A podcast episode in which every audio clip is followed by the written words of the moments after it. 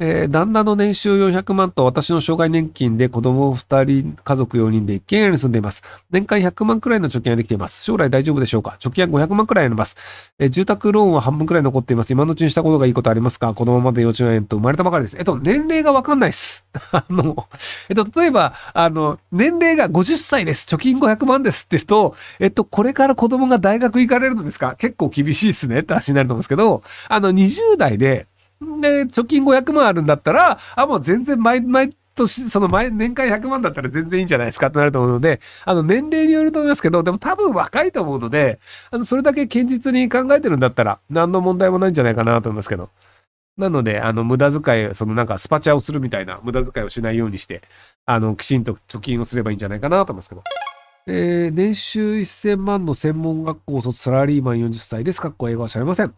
20年前に年収144万円からスタートして転職を繰り返し年収1000万になりました。それから20年サラリーマンをしたとして200万くらいしか上がらないイメージがあります。働くモチベーションはあるのですが、今後働き方に対して増える報酬が見合ってない気がします。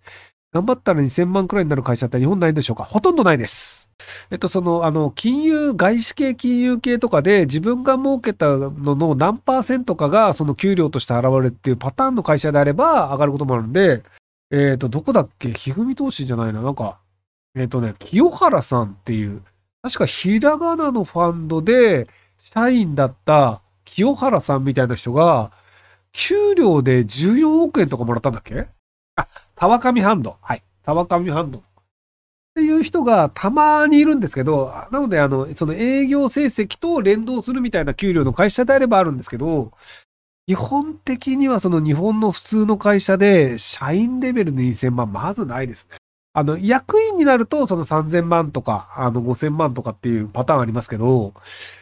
なんか営業インセンティブなしで役員でもなくてってなると、えっと、エンジニアとかだと2000万、3000万上場企業たまにあるんですよ。でもなんか普通の会社で、そのなんか2000万を超えてるっていうのはほとんど聞かないので、なかなか難しいんじゃないかなと思います。なので、それくらい優秀な人であれば、もうあの自分で会社建てちゃった方がいいんじゃないかなと思いますけどね。えー、医療職です。上司に個人情報を漏らされ、あることないこと話が膨らみ、ゴシックにされたのですが、精神的苦痛を受けて不眠症が悪化しました。退職宣言してしまったのですが、今から診断書を出しても休職が認められますか？まだ退職日は決まってません。えっと、まず、あの、退職届自体を撤回してください。あの、撤回できてから休職の話をしてください。いや、その給食の話を先にすると、あ、こいつなんか給食して金もらったからやめようと思ってるなってバレて、あの、撤回はできませんみたいなこと言われちゃうと思うので、なので、撤回を先にやってみてください。で、撤回ができたら、撤回が決まった後に給食手続きをしてください。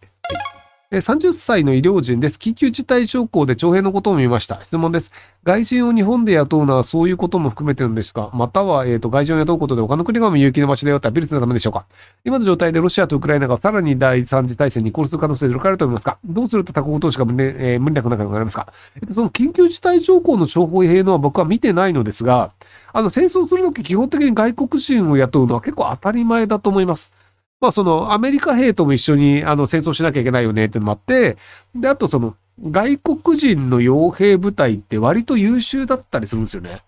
要はその国民だったらこんなあのミッションはさすがに頼めないよねっていうのも、あのすげえ金払うからやってくれって言うとやってくれたりするっていうのもあったりして、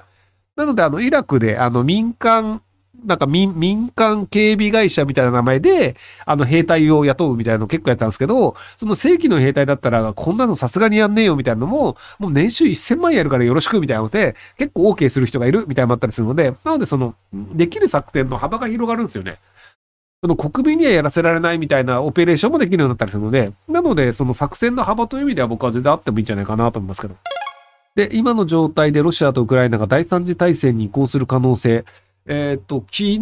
あの、プーチン大統領がベラルーシに戦術核兵器を配備するっていう発表をして、